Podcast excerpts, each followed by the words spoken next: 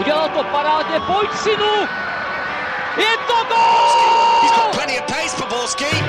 And can he find the finish? Teď to chtělo přihrát Karlově do běhu. Teď to chtělo o chviličku dřív. Heinz!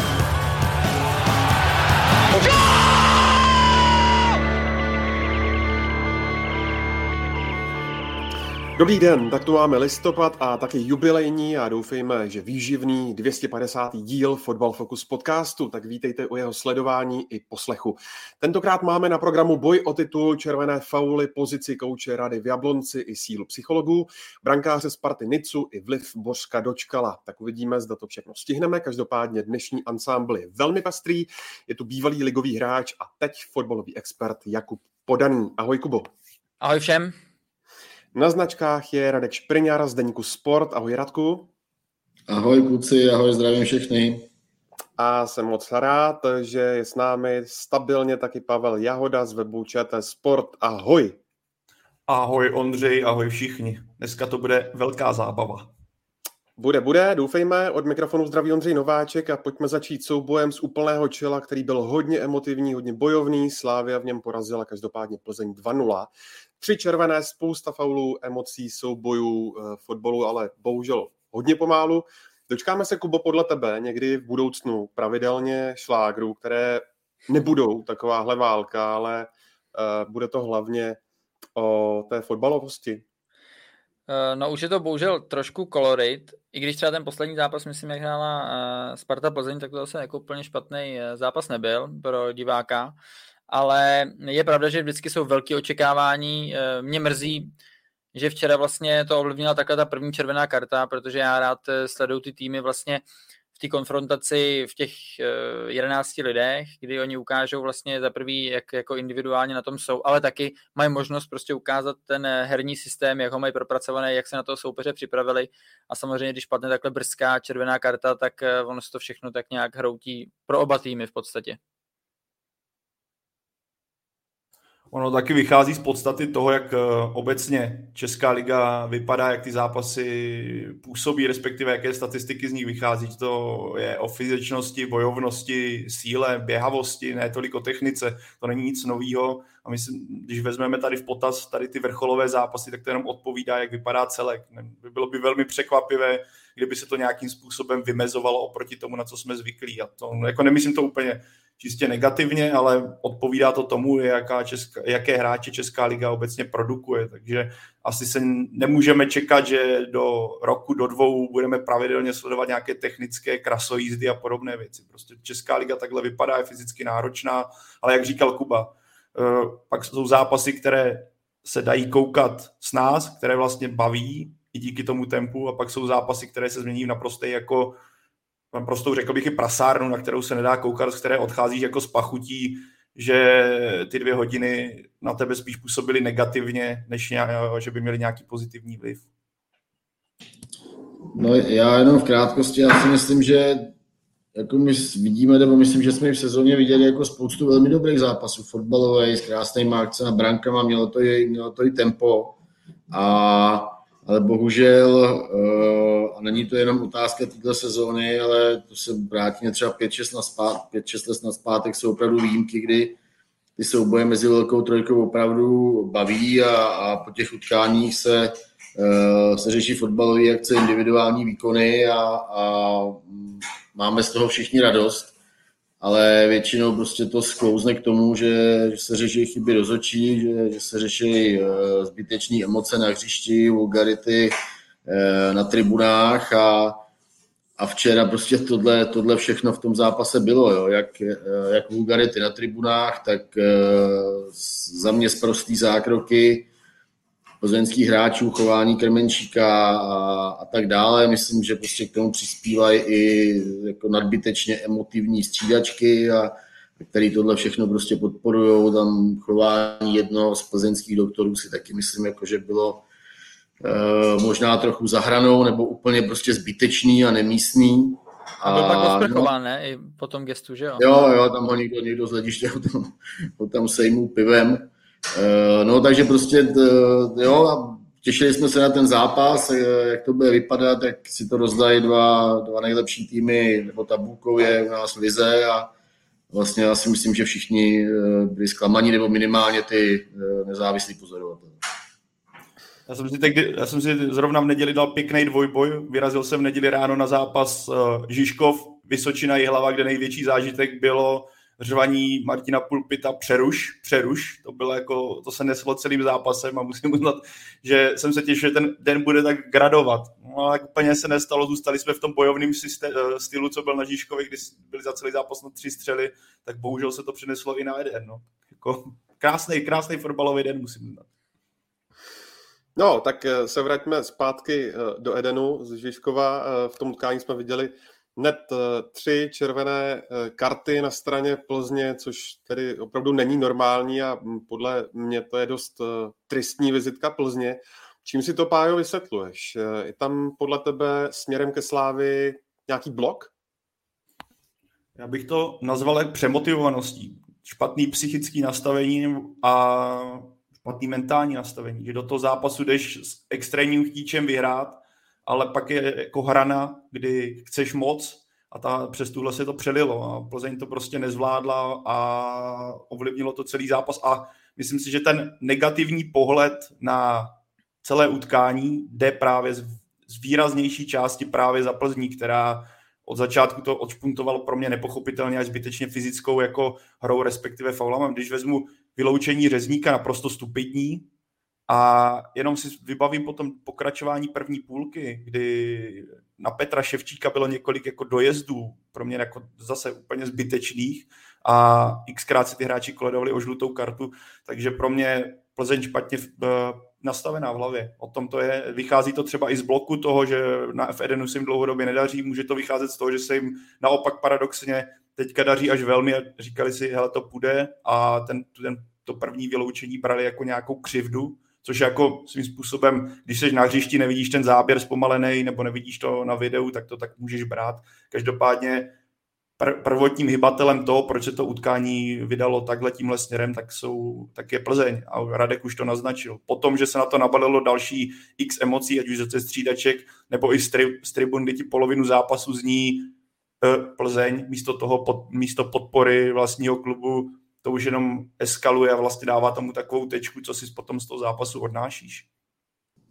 Já bych možná ještě řekl jednu věc, a to, když jsem nad tím včera po tom zápase přemýšlel, tak Plzeň jako evidentně chtěla napadení takové agresivně, maximálně důrazně, ale já si myslím, že hlavně prostě ty záložníci nebo ty hráči ve středu pole, takže vlastně tohle vůbec jako nemají ve svý DNA, jo. To jsou většinou prostě fotbalový kusy, technicky založený, který naopak, když na ně někdo hraje agresivně, tak oni to nezvládají a mají velký problémy.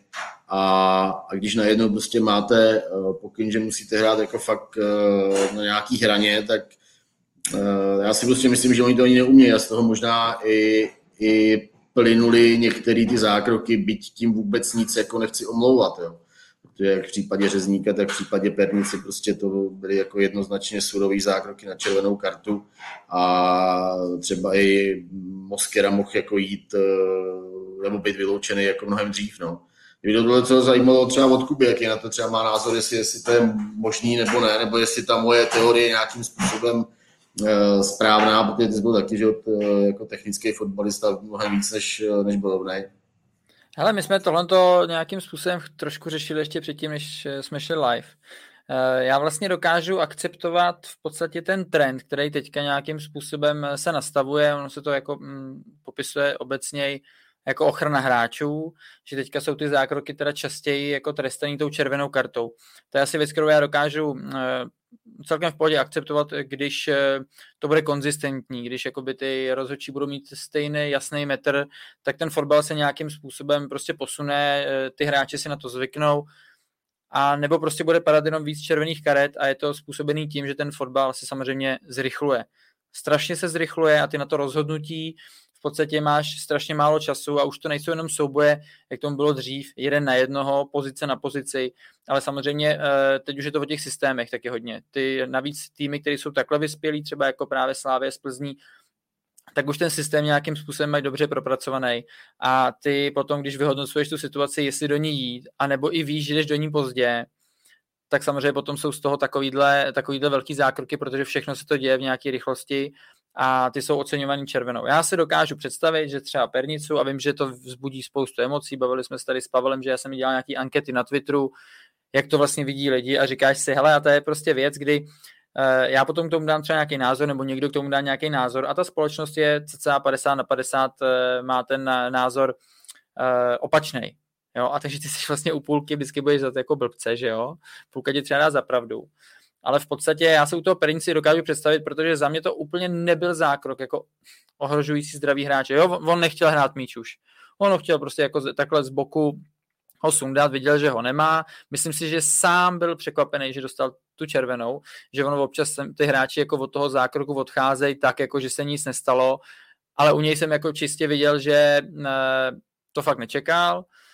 Dokážu pochopit, že ji dostal, nicméně já bych ji jako ještě za tohle to bych asi červený karty jako nechtěl plně výdat, ale jak jsem řekl na začátku, jsem jako dokážu pochopit ten trend, a pokud se to bude konzistentně takhle pískat každý zápas, tak s tím v podstatě nemám problém.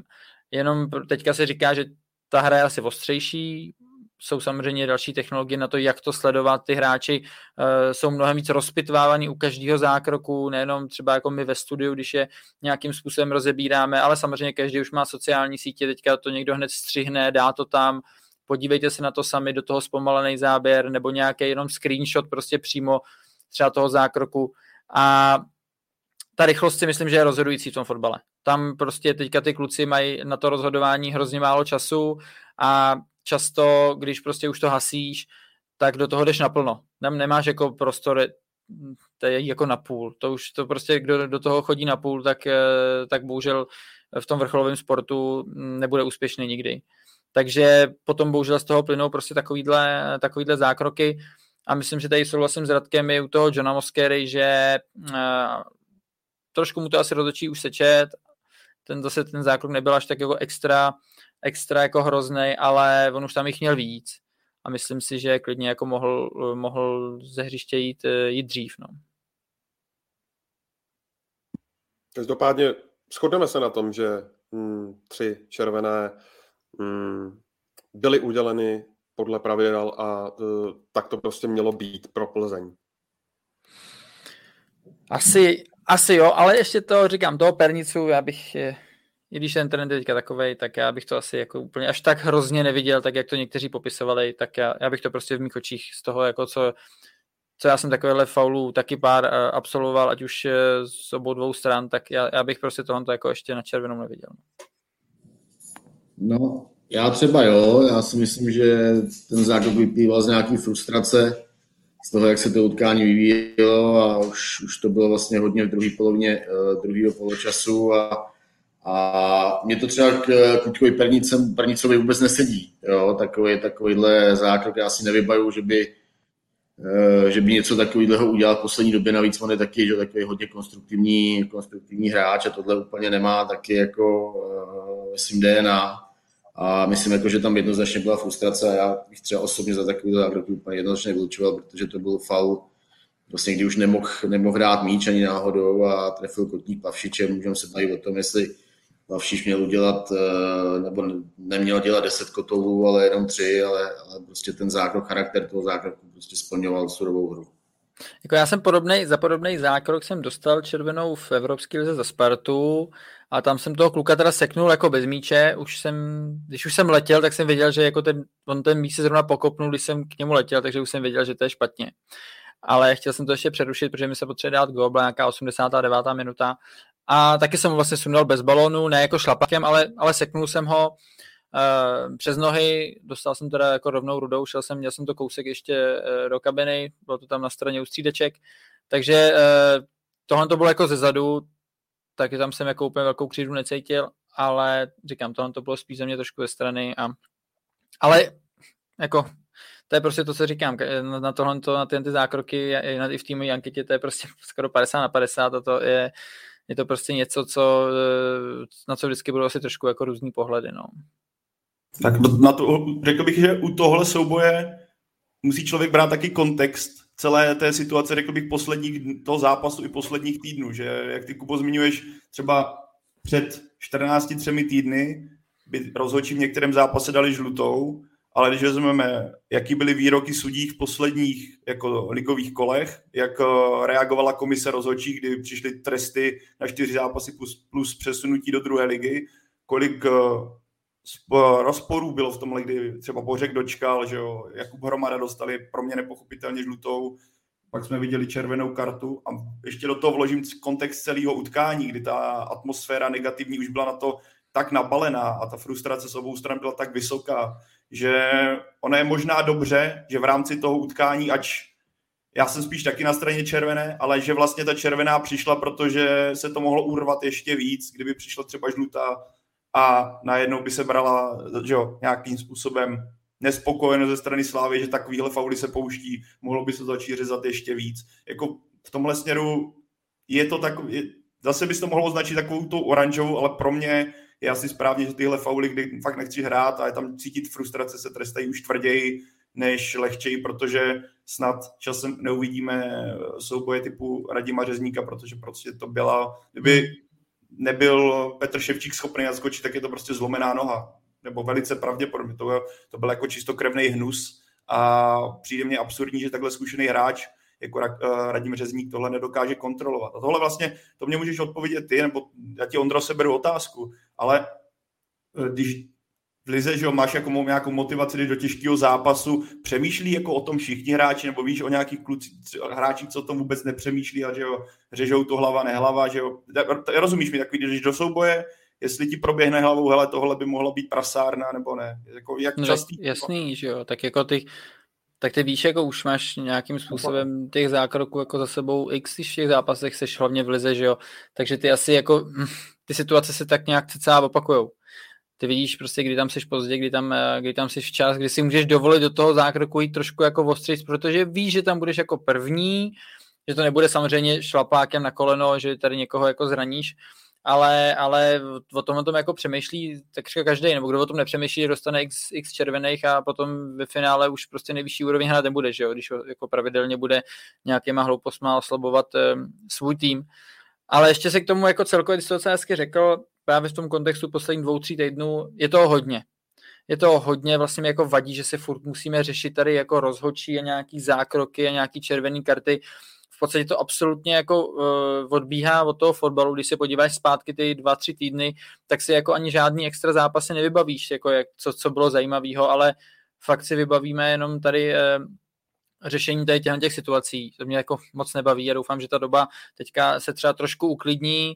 Říkám, ten trend se bude následovat, který se teďka nastavil, aby to nepřišlo jakoby vniveč, tyhle, až to řeknu klidně, nějakým způsobem zkažený zápasy pro ty týmy jako osobně a zase se bude prostě řešit fotbal. No. Já ještě úplně krátce k tomu Řezníkovi.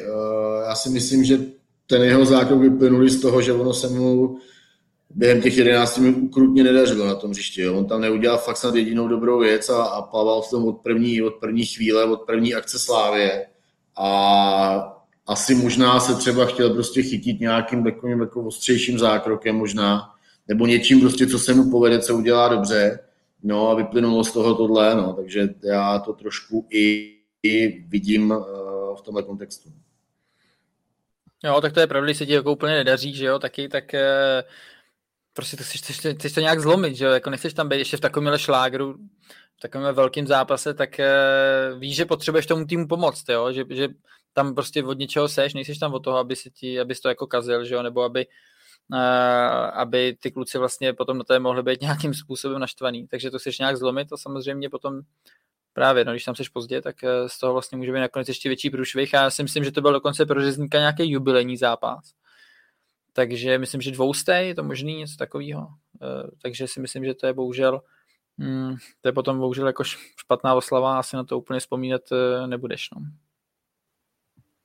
Ještě, kluci, krátce k sudím, kdybyste to vzali obecně, tak zlepšila se podle vás po příchodu Radka Příhody ta jejich kvalita nebo ta nekonzistentnost nebo konzistentnost, jak chceme, je stále hodně viditelná?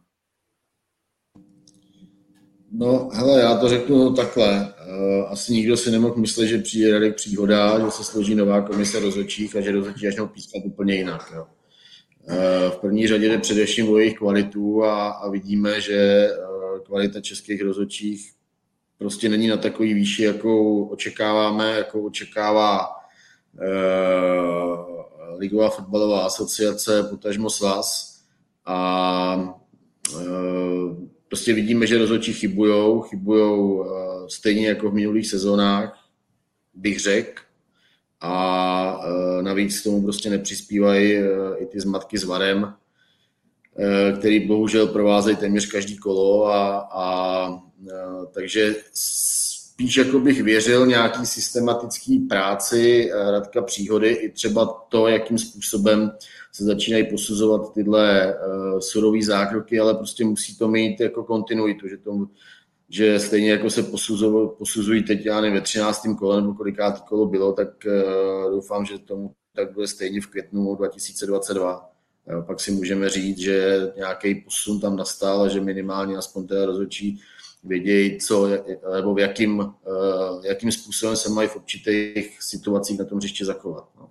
Ale zase, že včera prostě Pavel Frank, tam byla totiž hrozně zajímavá situace, já jsem strašně jako, nebo teď už se to nedozvíme, jo, ale vlastně ten faul Řezníka v první chvíli nebyl odpískaný, pak se hrálo, došlo k přerušení hry a mně přišlo, že Franěk už to jako dál nebude řešit, jo. Najednou prostě Jiří Trpišovský ze střídačky Slávy začal řvát na Fraňka a Franěk v tu chvíli jako vlastně si uvědomil, že měl řešit tenhle zákrok a běžel k Řezníkovi. V tu chvíli to začal řešit VAR, on si dal prst do ucha a kdyby třeba ten Trpišovský z té lavičky nevyběh, tak možná byl hozený out a vlastně už do toho nikdo nemohl vstoupit a Řezník by ten zápas třeba celý dohrál. Jo. Takže tam šlo i třeba o tohle, o takovou jako fakt jako drobnou nianci, ale už se jako nedozvíme, jak by to dopadlo. Každopádně prostě to byla hrubá chyba Franka, Franěk neudělal ani žlutou kartu v Reálu a pak vlastně pochopil svůj omyl u obrazovky, no, přezkum. Ale teďka to nemá být hájení rozhodčích, ale ty jsi to, Kubo, myslím, už zmínil a bylo to velice dobře řečený. Ale musíme si taky uvědomit, a to není teďka zrovna na tenhle souboj, ale v obecnosti. Hra v fotbal se za poslední roky extrémně posunula dopředu a všichni jsou rychlejší, míče jsou rychlejší, kopačky jsou lehčí, dresy jsou lépe aerodynamicky dělaný. Vidíme to obecně, když se podíváme na zápasy z roku 2000 nebo na Euro 2004, podíváme se teď, jak ty zápasy vypadají. Je to nebe a dudy. Pro mě tím pádem vždycky, když si přečtu po jakémkoliv utkání obrovskou kritiku na adresu rozhodčí, že to a to nepískl. Já jsem tomhle třeba schovývajší. Ač vidíme hrubé chyby, jak teďka zmínil Radek, tak musíme vzít potaz, že když něco sudí pískne a pomůže mu VAR, že to není zase taková jako tragédie. Pro mě je to přirozený vývoj toho, jakým směrem se vydal fotbal. To, že začíná být extrémně rychlý a podle mě pro lidské oko v některých momentech skoro nemožné vidět detailně ty souboje tak, jak by měly být. A v tomhle směru, já jsem třeba schovávavější k tomu, když sudí jeden moment přehlídne a pomůže mu VAR, nejsem okamžitě hnedka kritický, ač tady tenhle souboj samozřejmě teda Petra Ševčíka s Radimem Řezníkem byl do očí bijící a je nepochopitelný, že tam by bez VARu nepřišla ani karta, ať už žluté barvy. Ale v tomhle směru já jsem třeba schovávavější a je dobře, že do tohle VAR vstoupil a ukazuje se, že jak je VAR v téhle době nebo moderním fotbale důležitý a je nemožný, aby bez něj fotbal už nyní fungoval. No a já vím, že včera to řešili kluci potom ve studiu, co se týká tady tý, jak říkal Radek, v podstatě oni říkali, že pokud je zákrok na červenou kartu, já myslím, že to říkal Honza Rezek, tak on říkal, že by jako okamžitě přerušoval hru a nenechával vlastně tu výhodu a rovnou by vylučoval. Já se to teda nemyslím, si myslím, že vlastně faul je to, že ty bys jako ten tým, který fauloval, bys ho měl nějakým způsobem potrestat. Ano, červená karta, ale zároveň fotbal se hraje na góly. Takže jako, dobře, kdyby to byla nějaká situace u lajny, která samozřejmě ta výhoda by nic neřešila, tak rozhodně pískat hned. Pokud by to byl zákrok takový, že vidí, že tam je okamžitě nějaký obrovský zranění, já nevím, zlomená noha, bůh ví co, na obličej, na hlavu, taky, to je samozřejmě jasný, ale pokud je to prostě jenom faul na červenou, kdy jako někdo má velkou výhodu jít do nějakého přečíslení nebo právě vstřelit gól ten tým, který měl míč, tak za mě je správně nechat výhodu, nechat jako nějakým způsobem dohrát tu akci, potom toho hráče vyloučit, jo. Takže v tomto směru já bych úplně jako o tom, jak říkal třeba Honza právě, jako bych to nepřerušoval teda.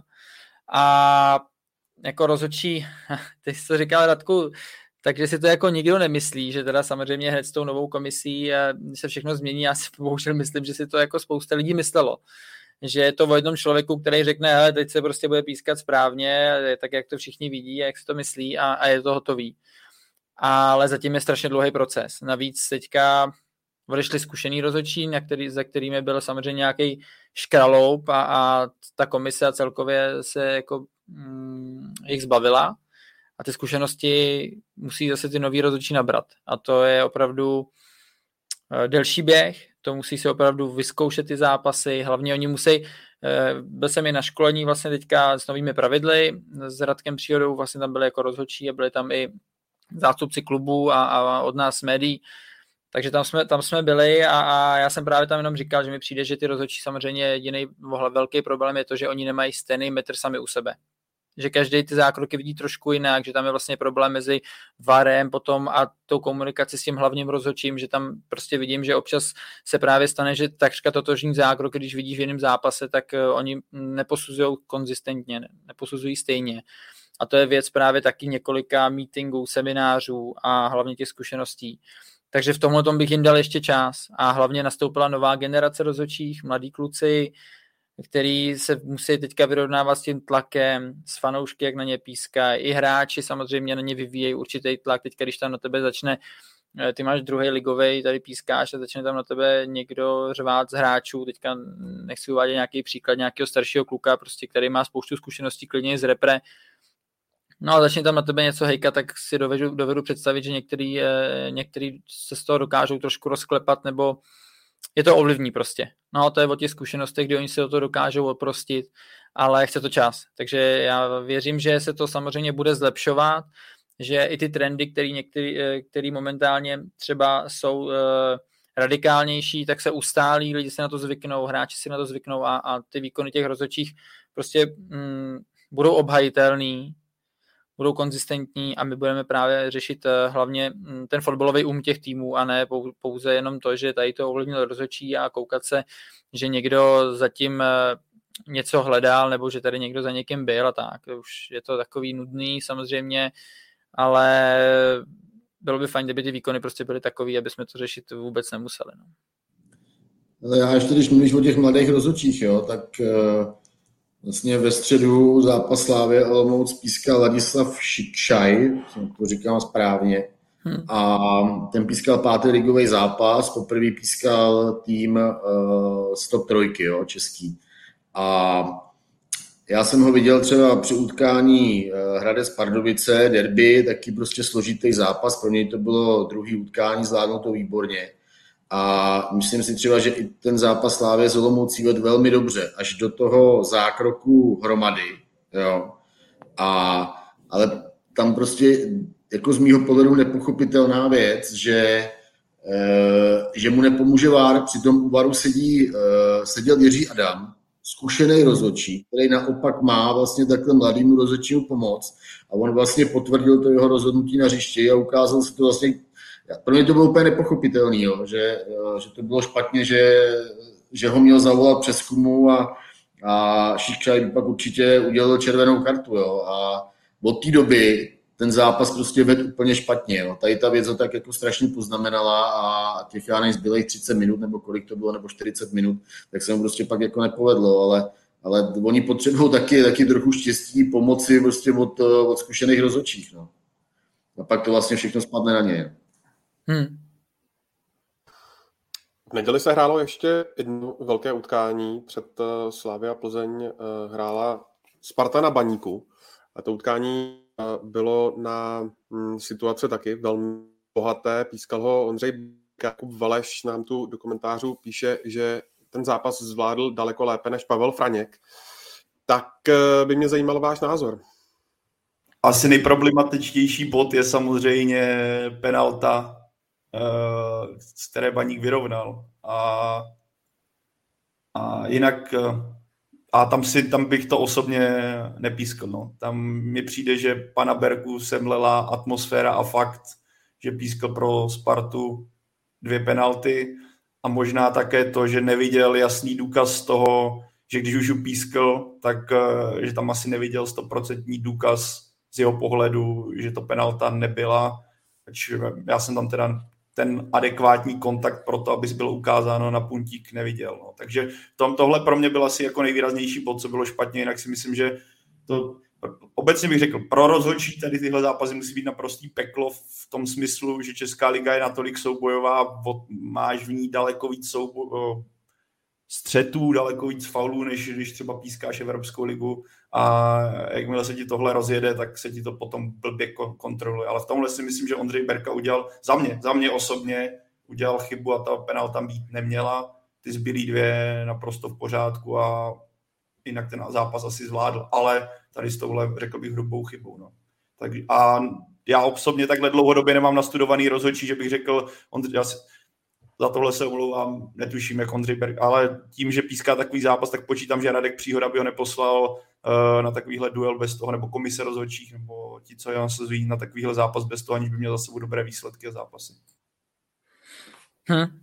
No a tady akorát tady čtu komentář, já jsem to právě ve studiu taky řešil, musím říct, že v přenosu celkově se to neřešilo, jak tam naskočil panák na buchtu, tak tam ve vápně vlastně Sparty a tam bych si tu penaltu dokázal asi představit, protože za mě Buchta se dokázal před panáka dostat, ten tam ještě bylo vidět, že on do něj brnknul nohou, Filip Panák, a tím, že ten Buchta se jako dostal před něj, tak on samozřejmě Panák chtěl nějakým způsobem potom z toho souboje uhnout, ale ono už to nešlo a vyskočil a za mě jako toho Buchtu, on samozřejmě není zase žádnej taky jako obr, tak za mě ho ovlivnil tak, že v podstatě nemohl vystřelit. Nemyslím si, že padal úplně nějak jako extra ochotně. Dost ho to rozhodilo. Takže tady v tuhle chvíli si myslím, že možná se ta penalta pro Baník jako mohla řešit spíš. A tomu zákroku na konci, nebo k té penaltě na konci jsem se taky vyjadřoval, bylo to strašně hektický teda, protože tam toho bylo hodně a jsem jenom běhal od monitoru a koukal jsem se, jak to všechno vypadalo. A já si taky nemyslím, jak ještě volal jsem po Berkovi, ten jsem klobouk dolů, že přišel, jako to je super, že přijde, řekne, jak on to viděl a popíše tu situaci, protože pro mě to bylo, já nevím, co on tam nejdřív viděl, jestli třeba jako, že Krejčí nejdřív ukop míč a potom třeba Almášiho podkopnul a nebo právě Dočkala, což on potom řekl, že za něj je to teda faul Dočkala. To já si teda taky nemyslím, že to je faul, protože za mě Bořek jako nešel do toho míče, ale prostě šel blokovat čistě tu střelu, kterou anticipoval, že už prostě Krejčí nestihne a že Almáši bude střílet. A to, že on dělá před ním 1,5 metru nebo 2 metry před ním jako sklus do Nici, aby blokoval tu střelu a Almáši v tom pohybu pak pokračuje a jako přepadne přes něj. Já bych to nepísknul. Viděl bych pro Baník spíš teda, když už tak tu akci vlastně panáka na Buchtu. No. Já bych tomhle, Kubo, na tebe navázal a tohle mi přijde jako obecně, a nemusíme se bavit ani o české lize, ale vidíme to i v Premier League, vidíme to v zahraničních soutěžích. Tyhle souboje, kdy se ti dostane někdo tělem před tebe a ty ho nesestřelíš nohama, ale jdeš tam tělem, tak zde mi přijde obecně ta konzistentnost toho, kdy sudí to pískají a nepískají, extrémně jako nestálá, respektive vidíme, že v některých zápasech okamžitě sudí ukazuje na puntík, v jiných neukazuje. A to se nebavíme o české lize, protože tohle, kdo někdy hrál fotbal, ví, že když je ve sprintu a někdo do něj lehce brnkne, tak ho to může tak rozhodit, že ač to na první pohled vypadá až skoro vtipně, že padl, tak on ten pohyb jako neustojí, neovlivní. Ale tohle v podstatě na to asi v současnosti neexistuje dokonalý řešení a asi dlouho nebude, pokud by nebyly.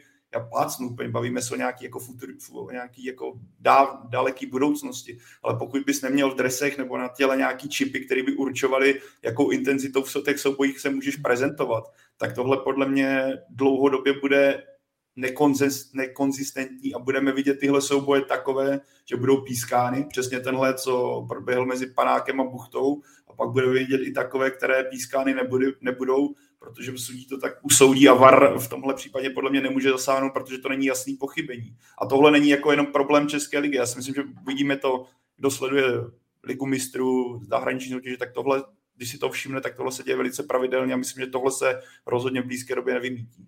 A ani já sám nevím, jaký by bylo ideální řešení. Bys musel pískat automaticky všechno, a čehož by využívali zase útoční hráči, kteří umí padnout velice ochotně někteří a kteří mají tu nižší váhu, bys jako souboj Pernici s Plavšičem, který má třeba 50 kg, že? Takže v tomhle směru by ta defenziva měla obrovskou nevýhodu. Ještě jedna věc z toho utkání, ten Hanskův offside, neoffside z konce poločasu, bylo to rozhodnuto, posouzeno správně? Radku, Kubo. No tak asi jsme neviděli v žádném záběru, tak jsme neviděli důkaz o tom, jestli se nepletu, teda já jsem zrovna, když jako tenhle moment nastal, tak jsem se přesouval na Slávy, ale teda aspoň co jsem viděl, tak nebyl v televizi žádný důkaz o tom, jestli offside byl nebo nebyl. Takže prostě muselo zůstat to rozhodnutí, které nastalo na hřišti. To je stejný jako v případě gólu Lingra, kdy se taky mluvilo o offsideu, který možná z mýho pohledu vypadal víc offsideově než v zápase Baníku se Spartou, když se bavíme o tom Hanskově gólu. A zase VAR z mýho pohledu asi nenašel důkaz pro to, protože nemají kalibrovanou čáru, tak nenašel důkaz pro to, aby to vyhodnotil jako jasnou offsideovou nebo naopak regulární situaci. Jo. Takže těžko o těchto věcech polemizovat. Přesně tak. Tady jednoznačně největší roli sehráli pomezní rozhodčí, který vlastně určili to, jestli ten gól v podstatě bude platit nebo ne. Mrzí mě, že ten gól Hanska neplatil z důvodu toho, že to udělal moc pěkně, že to byl fakt hezký gól a vlastně ještě svojí bečkou nohou to trefil takhle hezky do šibenice, ale tam prostě určilo potom to, jestli ten gól bude platit nebo ne, to je, že ten rozhodčí nakonec v té hře vlastně potom kopu zvednul ten praporek. Takže jeho rozhodnutí bylo, že on tam viděl offside. Z těch opakovaček, já vím, že samozřejmě střih trávníků není kalibrovaná čára, jo? Takže já kdybych si jako jenom takhle z toho svého pohledu mohl říct, tak bych klidně řekl, že Hanskov offside být asi nemusel, i když pro rozhodčího hrozně těžká věc v tom, že on tam šel vlastně do té řady těch hráčů, který tam stáli a čekali na tu standardku, tak on šel skoro jediný v náběhu docela jako prudkým. Takže jako posouzení pro toho rozhodčího, to je strašný mžik. A potom, jak tady říkal správně Radek, metodika je jasná. Pokud VAR nedokáže prokázat pochybení u rozhodčího, což on z těch záběrů bez té čáry není schopný prokázat jako na 100%, že řekneš, měl tam ruku, měl tam rameno, měl tam nohu, to prostě nešlo, takže zůstalo vlastně u toho rozhodnutí toho rozhodčího, což byl offside. A v té druhé situaci tomu bylo zase jako obrácení. Takže podle metodiky VARu a celkově toho posuzování to jako bylo posouzený správně, ale ta kalibrovaná čára si myslím, že tady ještě jako nějakou dobu nebude, protože tam je samozřejmě problém, že ty nejsi potom schopnej to dostat na všechny zápasy, měl bys to třeba jenom u nějakých, tady by ta jako možnost tady u těch televizních přenosů byla, aby to měl i VAR, ale já vím, když byl VAR třeba jenom na pár zápasech, tak se taky jako říkalo, že to je neregulární liga a že nemají všichni stejné podmínky, takže i z tohoto důvodu ta čára momentálně není a myslím si, že ještě nějakou dobu nebude. No.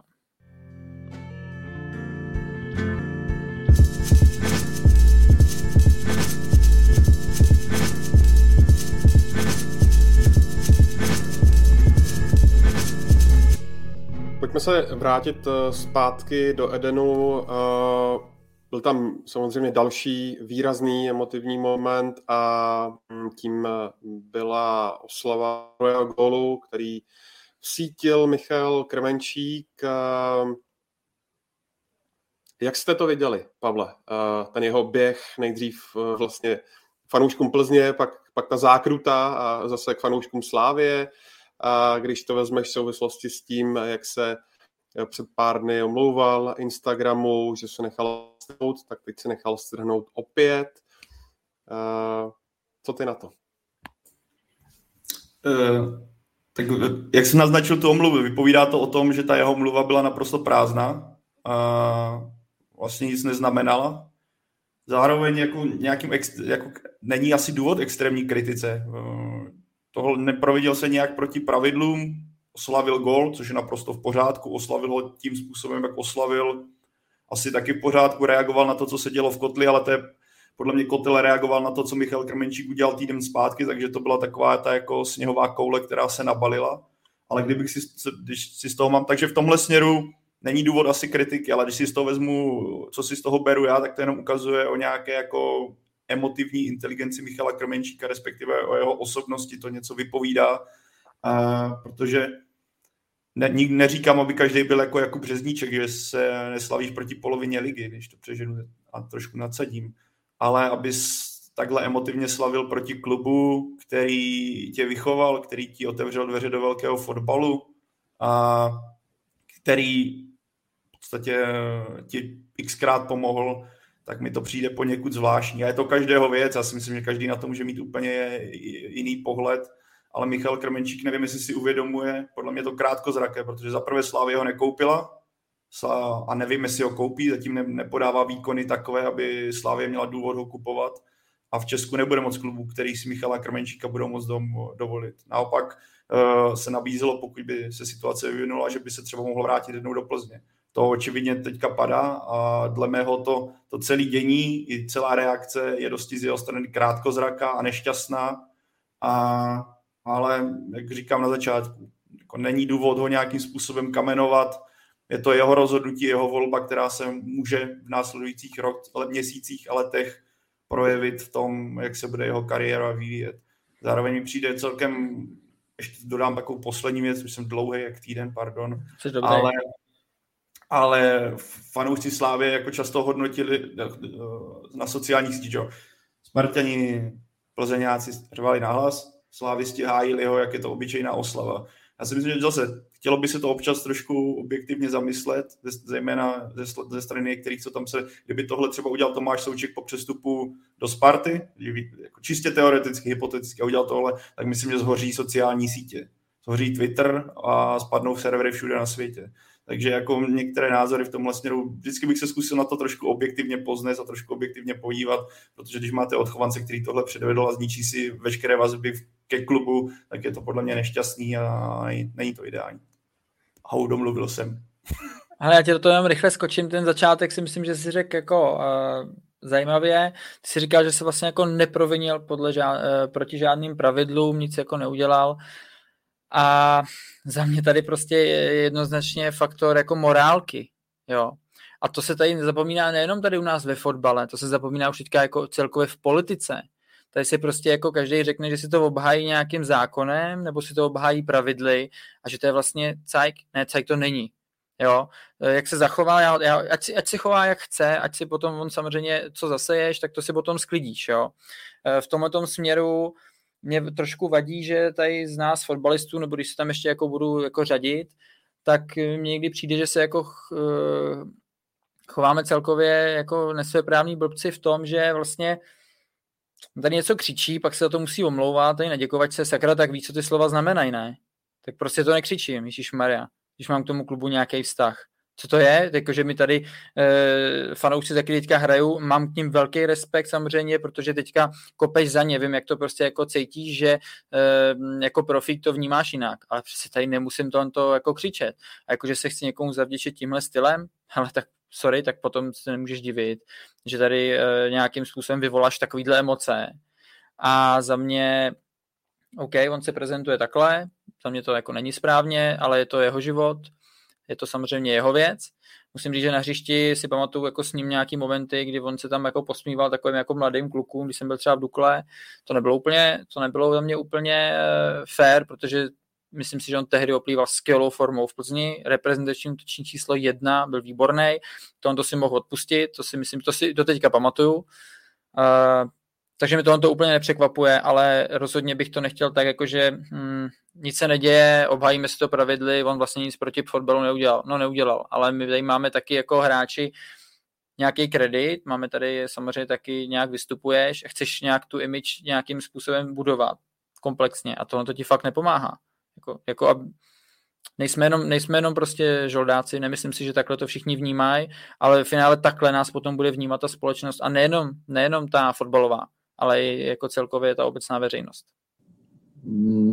No, Kubo, máš jednoznačně pravdu, protože tak to samozřejmě je a si to všichni známe jako ze svého okolí, od kamarádů, a kteří fotbal třeba tolik nesledujou a protože samozřejmě jako taky se stýkáme s lidma,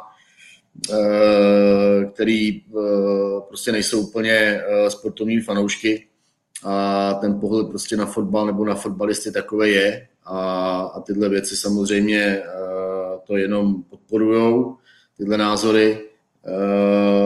Za mě, když se dostanu ke Krmenčíkovi, tak mě teda osobně je úplně ukradený, jestli slaví gól proti Plzni nebo neslaví, jo. Jo, promiň, ale... je to gól, ať si slaví jak chce, jako normálně to vůbec, to je jako, to není žádný pravidlo, že nemůžeš slavit gól proti Plzni, aby to nevyznělo, já nevím, jestli jsem to řekl správně, sorry, jenom aby to uvedl na pravou míru. Ale...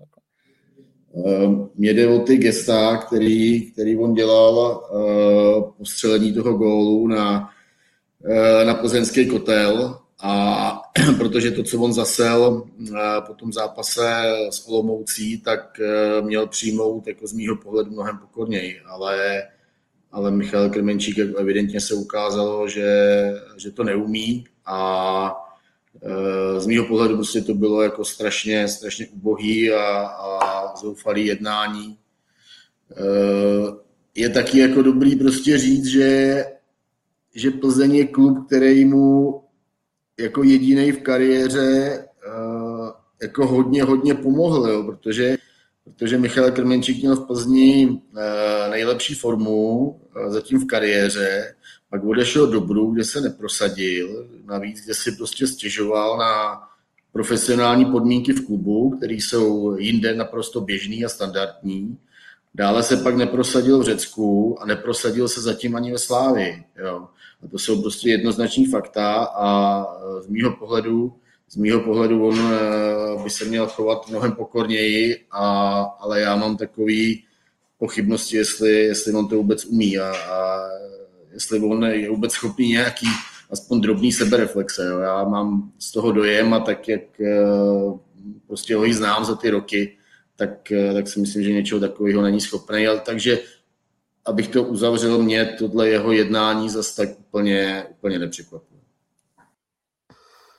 Další věc, další moment, tentokrát pozápasový, a to je obvinění Jana Mosquery, které putovalo směrem k Pavlu Řehákovi z realizačního týmu Slávy, který mu údajně měl říct, že je, cituji, opice.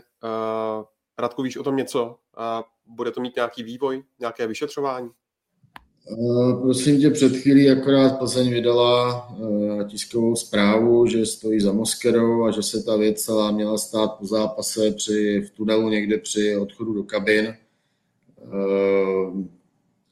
Jako já těžko k tomu můžu zaujmout nějaký názor nebo prostě stanovisko, jelikož prostě jsem u té situace nebyl, nevím, jestli to tak vůbec bylo, jo. Předpokládám, že prostě to zase spadne do nějaký roviny tvrzení proti tvrzení, že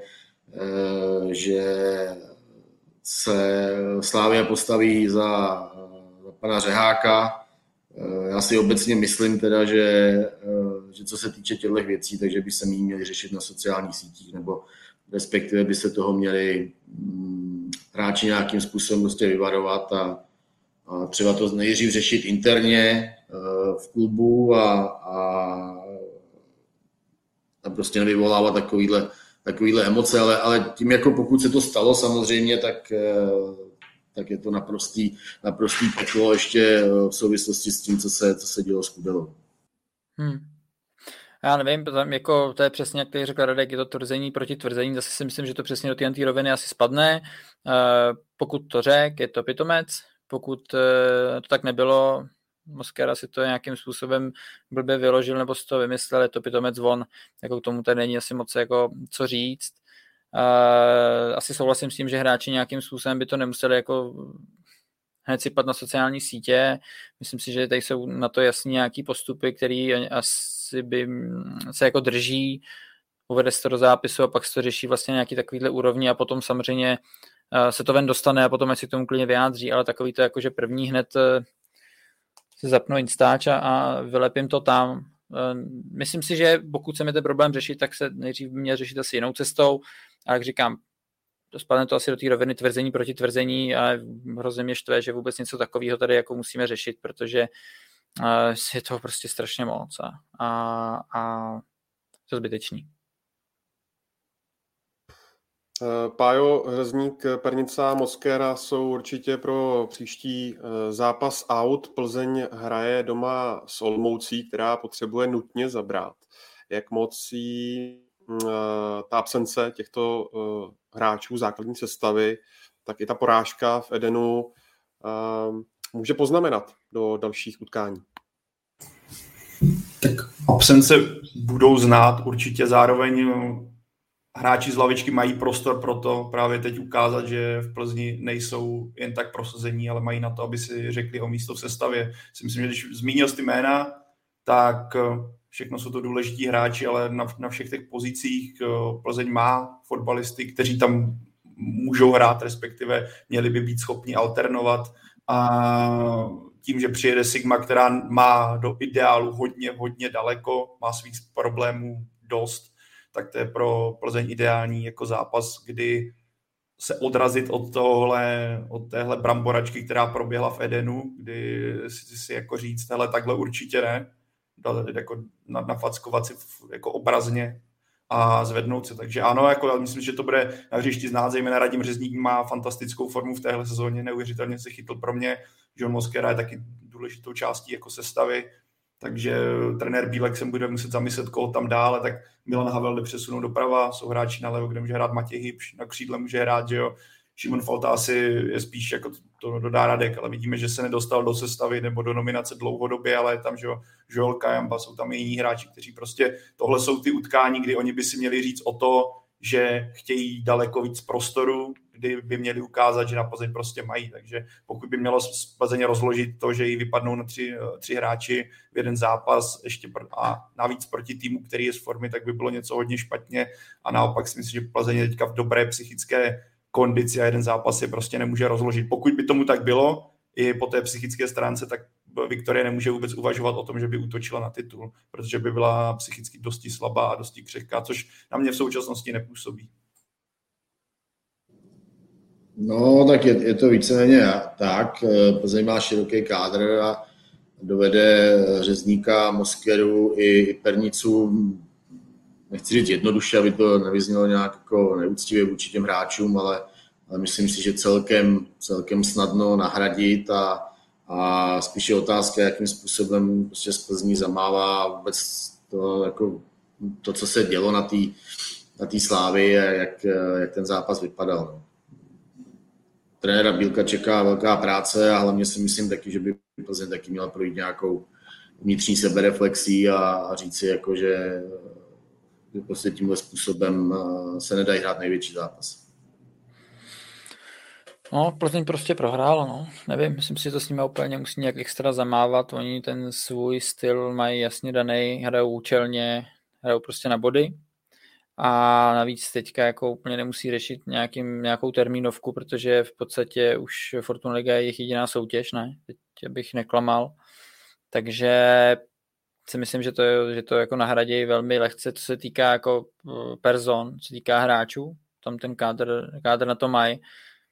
Teď se ukáže, jak jim to půjde v pozici, si myslím, jako velkýho favorita z pohledu aktuální formy Sigmy, protože tam ta jako není nic moc, myslím si, že jim tam jako hodně věcí nehraje, navíc jim vypadne za mě pro ně stížení hráč do ofenzivy a to je González, který, i když se tomu týmu nedaří a ještě navíc teďka chvilku mu končí smlouva, tak je tam jeden z nejlepších hráčů a myslím si, že v tomhle tomu Sigma podrží, že bude hrát dál, protože je pro ně fakt důležitý, ale v tomto zápase se jako bez něj musí obejít a to samý Brajte, i když tady ten zápas s posledním Slováckému úplně nevyšel, myslím si, že tam jako nějaký góly šli za něm a vlastně nevím, čím si to úplně vysvětlit, i trenér Jílek byl na něj jako dost naštvaný, protože u toho druhého gólu si myslím, že to byla jeho velká chyba, je absolutně jako opustil, nebo spíš nestihl zpátky doplnit ten prostor mezi stopery a nechal tam v podstatě Hubníka s Benešem na to takřka samotný.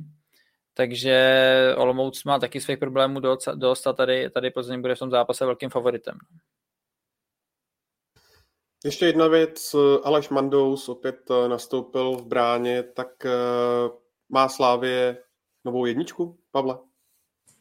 V současnosti se to nabízí, když se podíváme, jak on působí suverénně, v pohodě, a když to srovnám třeba se zápasem, který Ondřej Kolář absolvoval proti Českým Budějovicím, tak v jeho osobě, myslím, že Slavie má teďka větší jistotu, než v případě Ondřeje Koláře, a je na místě, aby on byl teďka, nebo působí to na mě, že on je teďka novou jedničkou Slavie a bude nastupovat pravidelně. Tam jako fakt je jediný prvek, který by tohle mohl ovlivnit nebo zahýbat s tím, o čem jsme se bavili posledně, že zájmem Slavie by byl Ondřeje Koláře v zimě prodat a tím pádem ho prezentovat třeba v pohárech nebo něco takového. To uvidíme v dalších týdnech, ale pro mě Aleš Mandous s tím, jak se prezentoval, ať už proti Sigmě nebo proti Plzni, kde sice tolik práce neměl, ale když tam na ně vystřelil Jean-David Beauguel po té standardce, tak to chytlo, dostával se do mezihry, působí na mě jako velice, velice dobře nastaven mentálně, takže v tomhle směru pro mě Aleš Mandous teďka jednička Slavie a myslím, že to taky cítí realizační tým sešívaný v čele s Jindřichem Trpišovským.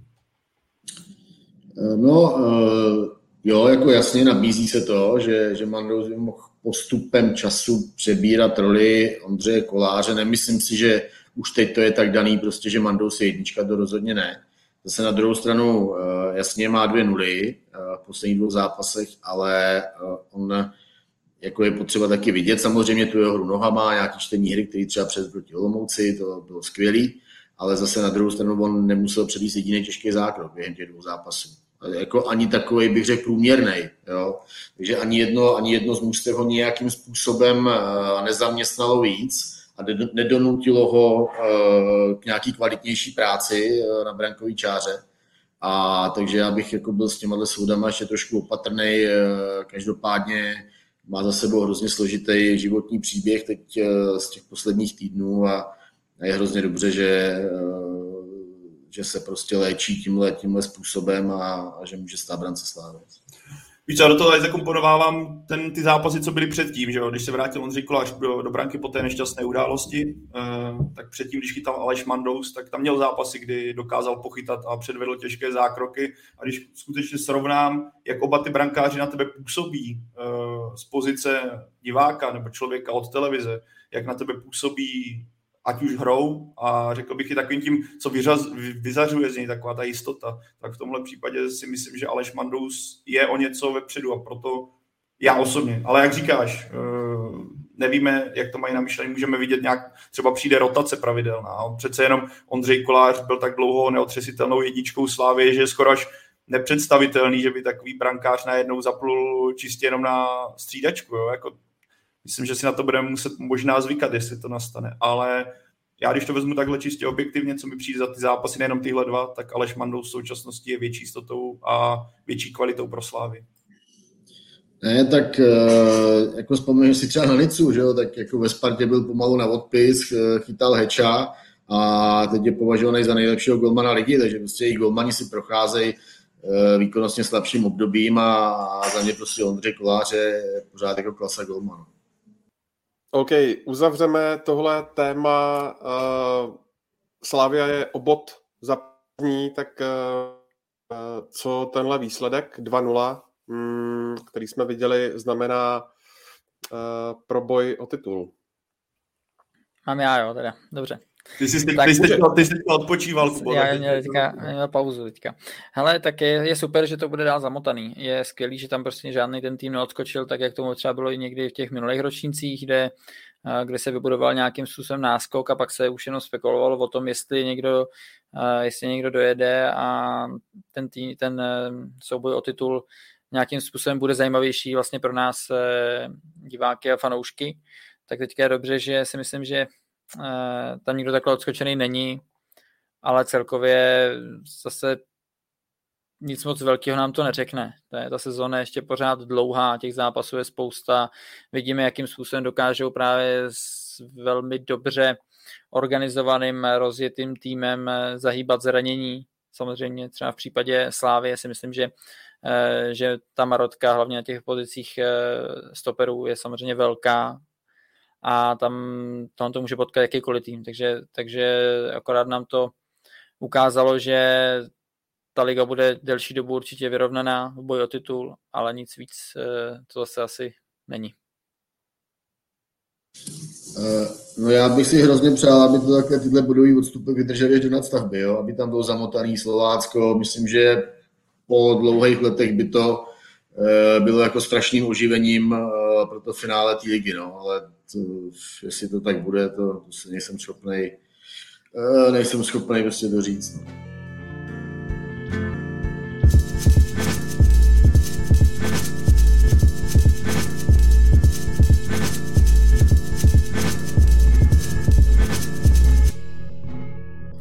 Pojďme se podívat s Edenu na sever Čech, protože Jablonec jsme posledně nestihli, tak si ho dáme teď.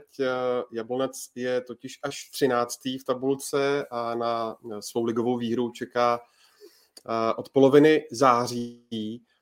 Když se podíváš, Radku, na Jablonec v pohárech a v lize, což je jako den a noc, tak mě zajímá, co je na severu špatně a proč jim to zrovna teď drhne?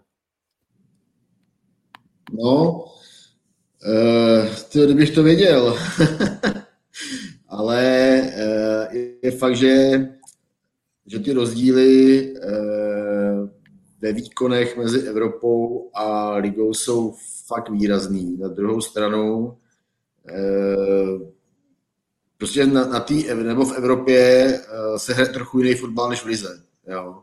A třeba si myslím, že z pohledu nějaký fotbalovosti, tak to může i těm technickým hráčům, třeba Pilařovi a Malinskýmu, tak jim to může vyhovovat mnohem víc na té evropské scéně, než tady, kdy prostě to je, nechci říct jako boj a jenom boj a tak, ale prostě ten styl hry je malinko takový úpornější a důraznější, agresivnější. A na tohle prostě Jablonec možná naráží, ale každopádně oni mají kádr na to, aby se pohybovali, já nevím, do 5. místa. Já vůbec jako se přiznám, že vůbec netuším, co se tam děje, že jsou až také dole a že oni naposledy vyhráli někdy, já nevím, 10. 12. září, co si vybavu, nebo co jsem psal nedávno. A já si myslím, jestli náhodou třeba jako nedošlo k nějakému vypršení kouzla Petra Rady a vůbec třeba jako celého Jablonce, jestli to třeba není na nějakou jako restrukturalizaci celého kádru. Je to prostě zajímavý, no, že mají takovýhle jako ligový propad velký. No.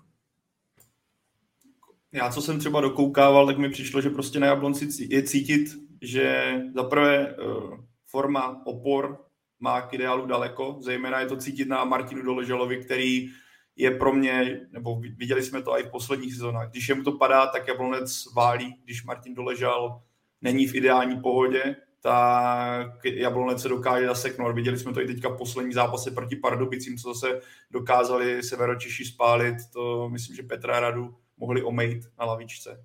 A plus celkově znát, že asi ta psychická síla, kterou třeba Severočešindy měli, tak teďka není. Hráči, taková ta lehkost tam chybí, jenom všechno upracovaný, zbytečně jako přichází chyby, které se dřív neděly. Je znát, že jako ta pohoda v té kabině rozhodně není a na hráčích je podle mě znát ta deka z toho, že, jak zmiňoval Radek, vyhrát naposledy 12. září, to se ti do té palice prostě dostane, ať seš nebo ne.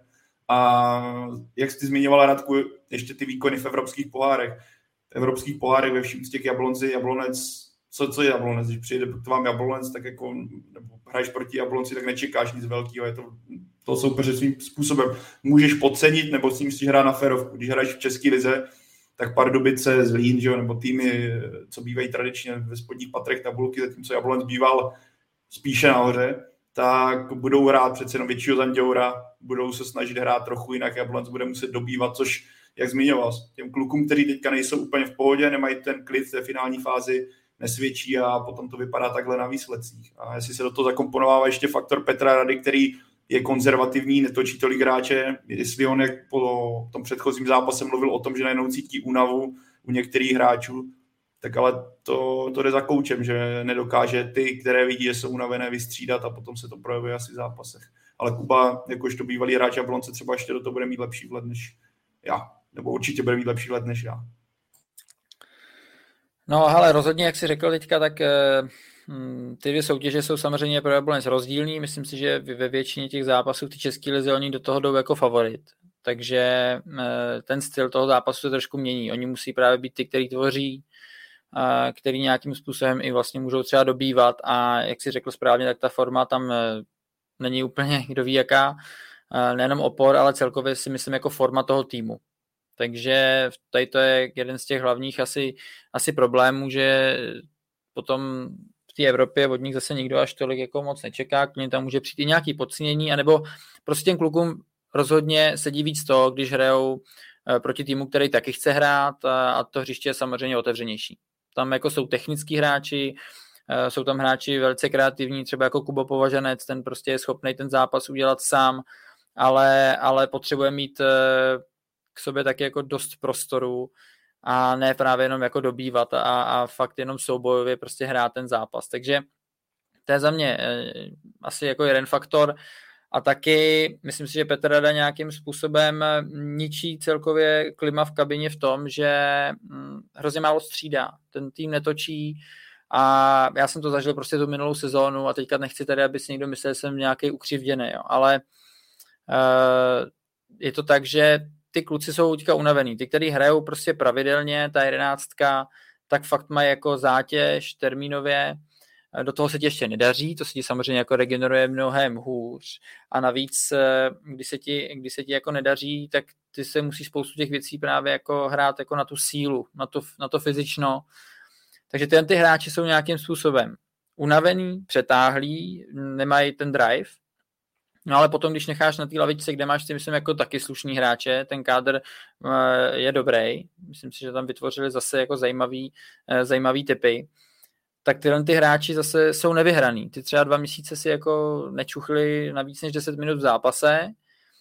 Intenzita tréninku tím, že hraješ vlastně středa a sobota, tak ta není taky jako nikterak veliká, takže tam ty kluci tu fyzičku úplně nedoladěj a hlavně nebavíme se pouze jako o fyzice, že můžeš běhat, ale hlavně ten zápasový rytmus, to zápasový zatížení ty prostě nemáš. No a po nějakých 2 měsících už seš vyčichlej. To prostě taky nějakou dobu trvá. Jako výjimečně se stane, že přijdeš do zápasu po takovéhle době a ten ti jako sedne, svezej se s tím a jsi třeba rozdílovej, jo. Takže v tomto směru myslím si, že to je každoroční kolorit. Trenér Rada jako nerad mění tu jedenáctku. Prostě když nemusí, tak nestřídá. A já si myslím, že tady v těch případech, v jaký pozici momentálně Jablonec je, tak už by se mělo střídat, protože ta pozice není dobrá. Ale je to nějakým způsobem jako jeho filozofie. On takhle jako funguje celou dobu, ale teďka bohužel jim do toho přibyla i ta konferenční liga a tam prostě ty hráči neodcházejí až třeba v té jarní části, ke konci, kdy to je našponovaný, ale bohužel už to je potkalo teďka a já si myslím, že v tomhle směru jako to nebude lepší, pokud se tam jako něco nezmění, jo. Protože teďka už ty hráči jsou prostě za mě, nejsou vyladěný, ty, kteří jsou na té lavičce, tak už na tom nejsou tak dobře, aby najednou tam jako naskočili a zase všechno skvěle fungovalo. No. Taky si říkám, jako jak vůbec to mají Jablonci nastavený, jo? Jestli jako, jakou mají prioritu a jestli pro ně třeba priorita jako nebyla i vzhledem k tomu obsazení v té skupině, kdy tam mají Randers, kdy tam mají Kluž a třeba cítějí i to, že by mohli z té skupiny postoupit.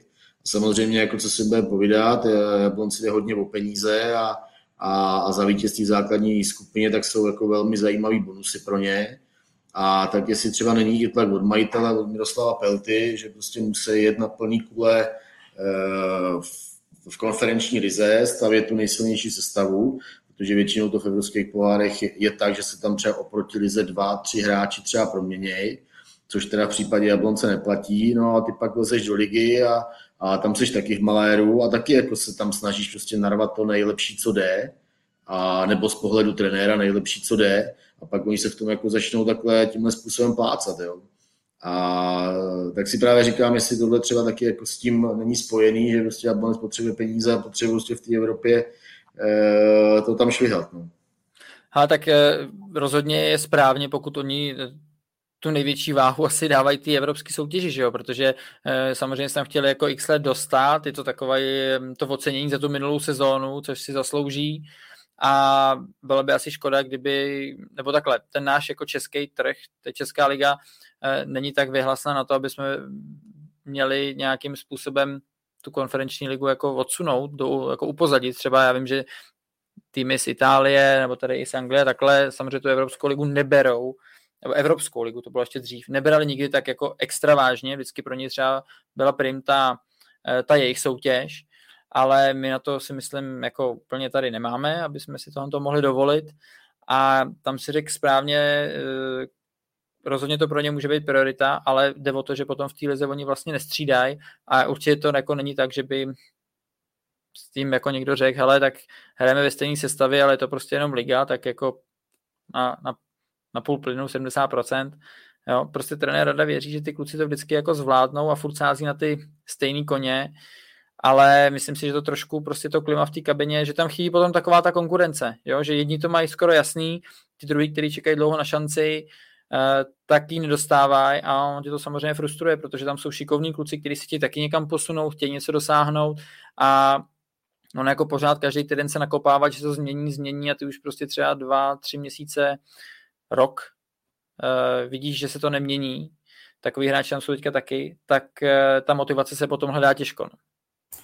Přesně to mě napadlo, když ještě ti navíc trenér řekne po zápase, teďka byla remíza s Pardubicemi, předtím byla porážka od Plzně, bylo to, a trenér ti řekne, že hráčům působí jako unaveně, tak tohle přece musí být pro každého hráče, ať hraje první ligu nebo okres, naprosto demotivující prvek, když vlastně trenér řekne, že tvůj kádr nebo sestava je unavená, ty sedíš na lavice připravený a stejně se do té hřiště, na to hřiště nedostaneš. Já jsem se koukal, jakým změnám docházelo po těch pohárech. Že?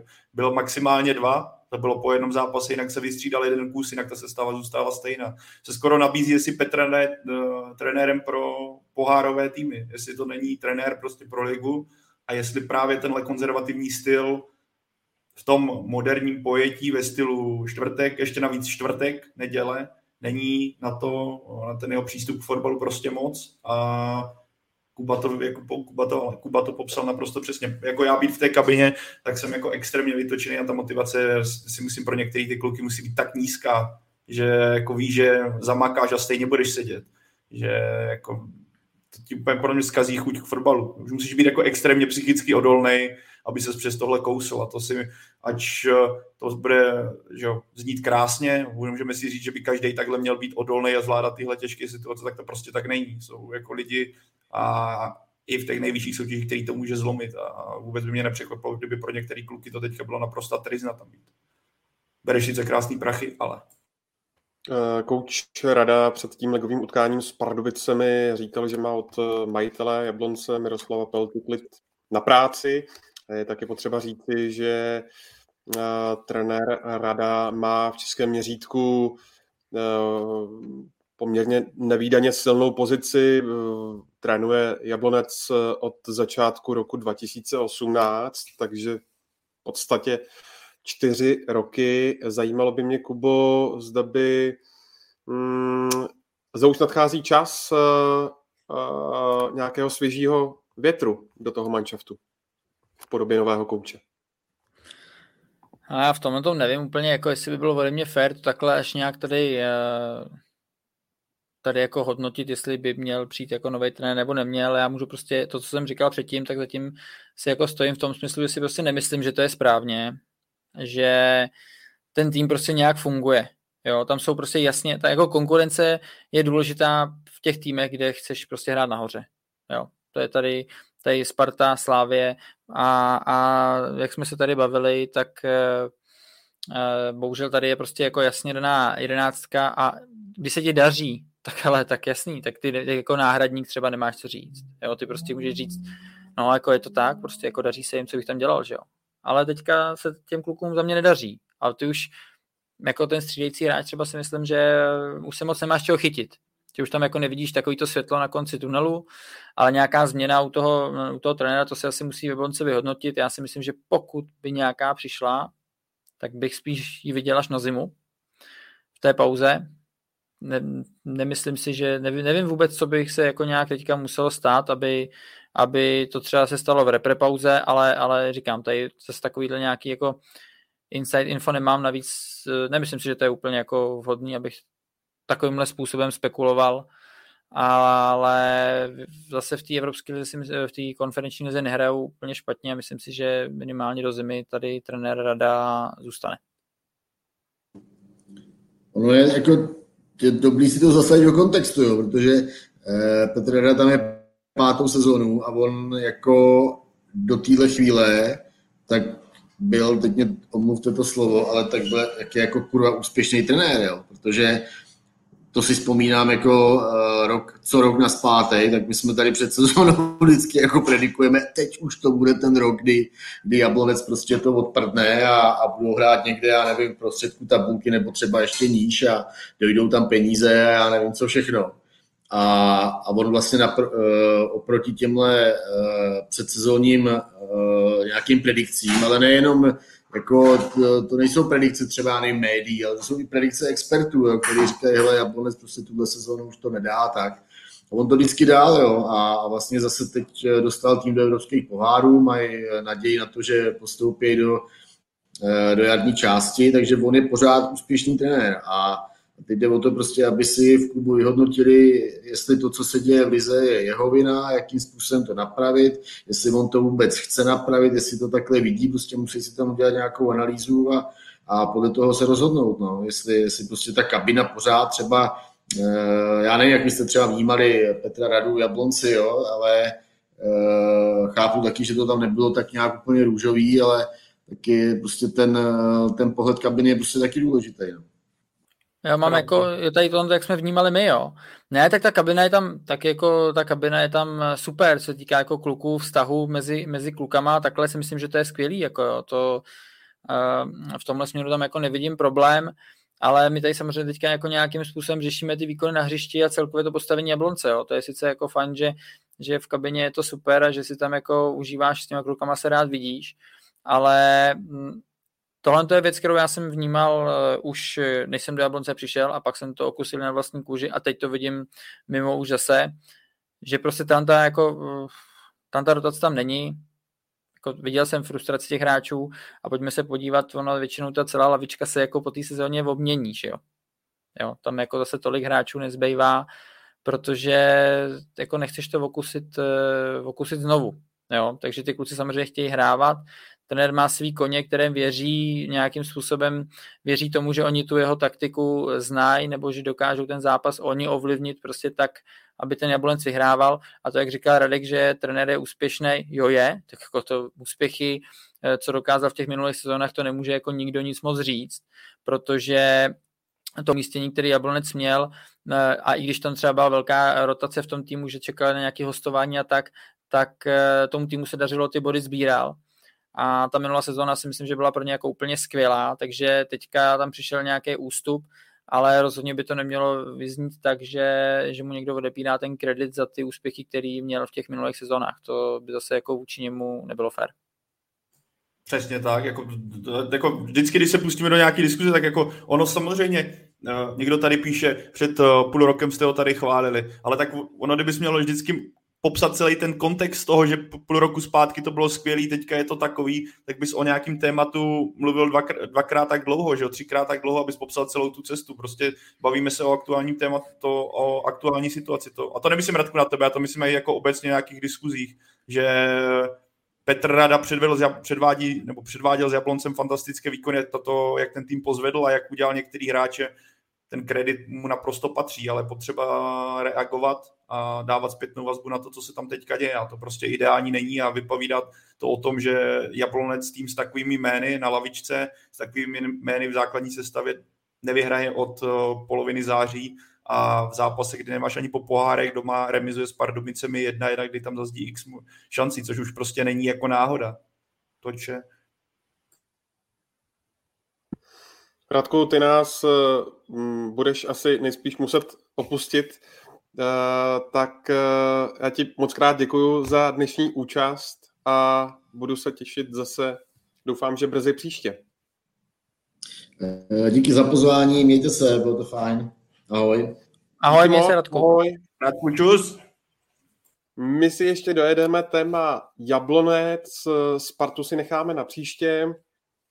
Opět přetékáme do basketbalu. Každopádně, Kubo, když hovoříme o trenéru Radovi, tak ještě musím zmínit článek z minulého týdne, který jsme vydávali na webu čtsport.cz a ten se týkal toho, že trenér Rada uvedl, že by případně, pokud by měl v kabině psychologa, tak by ho z té kabiny vyhodil, že něco takového do fotbalu nepatří, vyvolal to na sítích značné ohlasy, tak mě zajímá tvůj názor, zda třeba pana Radu chápeš.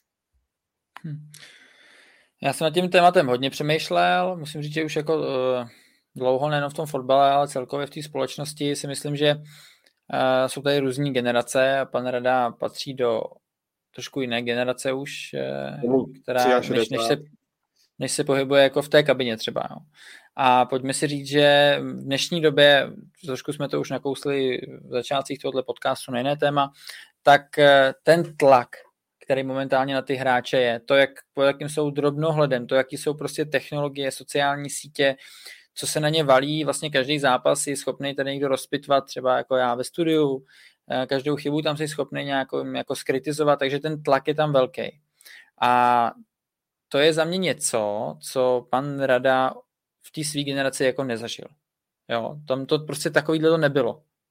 A ta generace, co teďka jakoby je, tak, což není jenom v tom fotbale, se označuje jako křehčí generace, než byla ta předchozí. Říkají to vojáci o sobě, prostě, že je to jiný, že ta generace je jiná. Takže v tomhle směru já neříkám, že má v kabině sedět nějaký psycholog, jakože vedle trenéra bude někdo sedět a zkoumat. To jsem zažil něco podobného taky. Tady ten týmový seance, já musím říct, že jsem toho úplně nebyl zase jako velký fanda v tom smyslu, že já jsem ty věci radši řešil individuálně, taky jsem měl svého mentálního trenéra, musím říct, že je to dobrá věc. Jo, je to dobrá věc v tom, že ty si utvrdíš nějak myšlenky a pokud sejdeš trošku z té cesty do nějaký negace, hlavně v tom období, kdy se ti třeba úplně nedaří, co se v tom sportu děje a děláš všechno stejně, máš stejnou rutinu, makáš tréninku, tak se prostě může stát, že se ti na tom hřiště nedaří. A tehdy ty potřebuješ jako mít něco, aby ses jako udržel na té svý jako vítězní vlně, na té svý cestě, kterou jsi prostě vytyčil. Tam se může velice lehce stát, že z té cesty sejdeš. A v tom si myslím, že ty mentální trenéři a koučové jsou nějakým způsobem prospěšní, ale zase nic se nemá přehánět. Jo. Ono potom taková ta rétorika těch mentálních trenérů, kdy se všechno jako honí do pozitivna, toho zase já nejsem úplně fanoušek. Já si myslím, že jako negace k životu taky patří a musíme s ní umět nějakým způsobem se vyrovnat, ale měli bychom se naučit nástroje, jak. Takže v tomhle směru rozhodně to není... Za mě to jako není správně. Psycholog nebo mentální příprava do sportu patří jako plně suverénně. To je, vždycky se říká, že třeba 70% výkonu je o hlavě. Tak hlava je o mentálním trenéru, o nějakým mentální přípravě, o nějakým mentálním nastavení. Pokud trenér říká, hele, to je moje práce, já jsem trenér, jo, a já mám tady ty kluky jako nastavovat do těch zápasů, dobře, samozřejmě, jako to je ideální varianta, proto já jsem třeba ty týmový seance, tady tyhle ty s těmi mentálními kouči úplně nemusel, protože za mě bylo lepší, když si třeba ten trenér se mnou jako 10-15 minut promluví. Vyříkáš si ty věci, řekneš si, jak on to vidí, co máš dělat nějak takhle, ale tyhle ty týmové věci si vůbec nemyslím, že my jsme tady ještě tak daleko, aby to jako fungovalo. Jo? A možná i některý ty hráči jsou blokovaný, protože zase řeknu, slovo psychologi se tady jako bere trošku... takže máš jako nějaký velký problém, jo. Takže ty kluci jsou trošku opatrnější vůči tomu. ale psychologie prostě do toho sportu celkově patří a myslím si, že pokud trenér říká, že to je jeho job, tak momentálně ten job úplně nefunguje. Myslím si, že ten tým není nastavený správně a to trošku jako sype popel na hlavu sám sobě. Tak, ono asi k tomu není moc co dodat, já bych jenom čekal od pana Rady, když to tak vezmu, ano, víme, že on je zvyklejší na starý pořádky, víme to dlouhodobě v těch rozhovorech, ať už on je v tomhle, se nebojí být kontroverzní, jít proti té hlavní vlně, ale já naprosto souhlasím s tím, co jako řekl Kuba, nebo pro mě, nebo ještě abych s Kubou nesouhlasil, ale v tomhle směru, ale naprosto s tím souhlasím, já jsem třeba, když to vezmu, jak jsem já hrál, tak já jsem nikdy nebyl psychicky příliš silný hráč a přišlo by mi to naprosto skvělý mít člověka, o kterého se můžeš jako opřít téhle chvíli, protože v tom kolektivu, nelíme si to čistě dřív, nějaká slabost tohle charakteru, když jsi ukázal, zejména v mladším věku, tak ti to dokázal ten kolektiv spíš vrátit ve smyslu, hele, ty jsi slabý, než to, že by tě podpořil. A mít potom nějakého člověka, který tě pozitivně namotivuje, není špatný, ale přijde mi to asi taky snaží to mít individuálně řešený, protože každý jsme nějaký. A jeden člověk vydrží totální peklo a je v pohodě, druhý se může sesypat při druhé věci nebo při první, druhé špatné přihrávce, když to trošku přežiju. Takže jako tohle k tomu podle mě patří a vidíme, že to patří k normálnímu životu, že někteří lidi prostě potřebují tuhle podporu a je to jedině dobře, ale ze strany trenéra bych spíš čekal, že řekne něco ve stylu, hele, já bych tam psychologa za mě nechtěl, ale jestli kluci potřebují, ať si to řeší po svým, přijde mi to naprosto správný a přijde mi, že tomhle bohužel Petr Rada je trochu zbytečně zaseklej a takhle by dle mého trenér, který vede nějakou skupinu lidí nebo měl být lídr nějaké skupiny lidí, jednat jako v téhle době už neměl. Já věřím, jako, že někdo s jeho přístupem bude úplně v pohodě, nebude mít s tím problém, ale zároveň si myslím, že jsou pak tací, kterým to nebude vůbec sedět. A čekal bych od trenéra i jeho charakteru a teda i jeho kování a s tím, s čím vyrostl, že se zkusí v tomhle trochu víc přizpůsobit a trochu víc jako zareagovat na to, jakým směrem se doba vydala.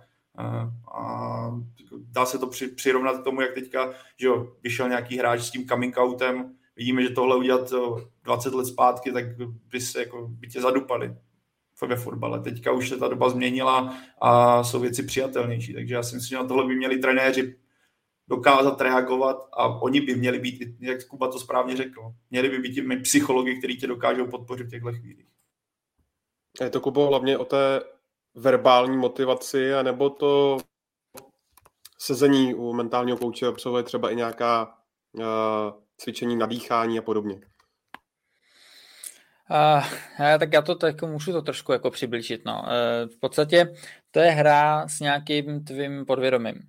Jo, což není o tom, že si tady jako jenom něco budeš číst, protože když si jako něco přečteš, tak cítíš, že máš třeba nějakou motivační knížku nebo tak.